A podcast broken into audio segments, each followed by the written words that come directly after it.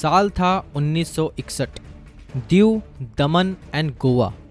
Portuguese के कब्जे से ऑलमोस्ट 100 साल बाद आज़ाद हुआ था। यहाँ पे एक तरफ़ आज़ादी की खुशियाँ मनाई जा रही थी और दूसरी ही तरफ़ खौफ का माहौल था। एक घना खौफ का बादल अफ्रीका पे। जहाँ की सरकार ने इंडियंस को पोर्चुगीज और दूसरे विदेशियों के हमले से बचाने के लिए उन्हें एक जगह लॉकअप में डाल दिया था।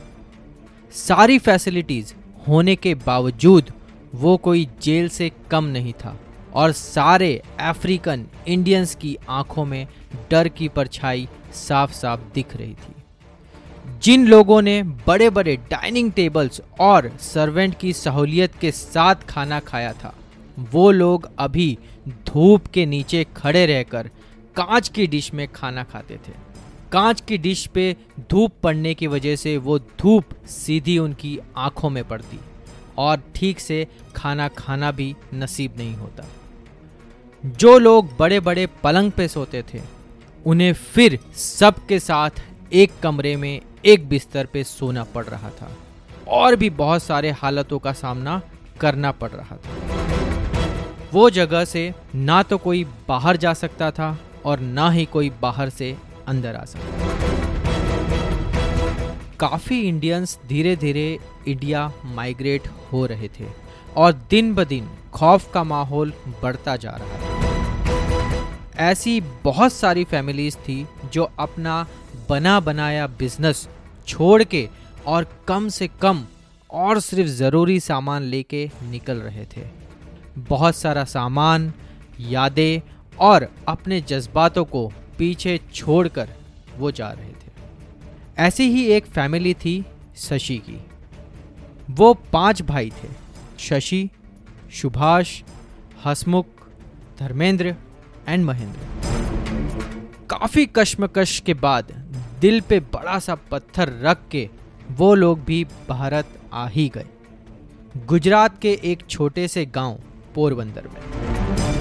तब तो खैर फ्लाइट्स नहीं थी इसीलिए जहाज़ में एक महीने की लंबी मुसाफरी करके भारत आए थे। यहाँ पे आने के बाद अफ्रीका में मिलने वाली सारी लग्जरी और शान शौकत को याद करते अलबत्ता यहाँ पे भी कुछ बुराई नहीं थी। पर वहाँ पर जो बना बनाया धंधा छोड़ना पड़ा था, उसका गम उन्हें कहीं ना कहीं आज भी चुभ रहा था। पाँच भाइयों ने अपनी पढ़ाई यहाँ पे पूरी की और करीबन पंद्रह साल बाद वो लोग यूरोप के लिस्बन में जाके सेट हो गए। वहाँ पे अपना बिज़नेस स्टार्ट किया और ज़िंदगी में फिर से वही रफ्तार धीरे धीरे आने लगी। बेशक मेहनत बहुत थी, पर सामने पैसा और आराम भी था। इज़्ज़त की ज़िंदगी थी और नया माहौल था। धीरे धीरे बिज़नेस अच्छे से बढ़ रहा था। पर अचानक एक दिन कुछ ऐसा हुआ जिसने पाँचों भाइयों की ज़िंदगी बदल डाली। ऐसा क्या हुआ था? जो रातों रात सबकी ज़िंदगी में बदलाव आने वाले थे? क्या सभी लोग ये बदलाव के लिए तैयार थे? क्या उन्हें पता था कि आगे आने वाला रास्ता उनकी ज़िंदगी में एक नया मोड़ लेके आएगा? और कुछ ऐसा होने वाला था जो उन्हें कभी सपने में भी नहीं सोचा था। जानने के लिए सुनिए हमारा नेक्स्ट एपिसोड कि कैसे कुछ ही वक्त में ज़िंदगी का पूरा रुख बदल जाता है। फ्रेंड्स आज के लिए सिर्फ़ इतना ही। Thank you so much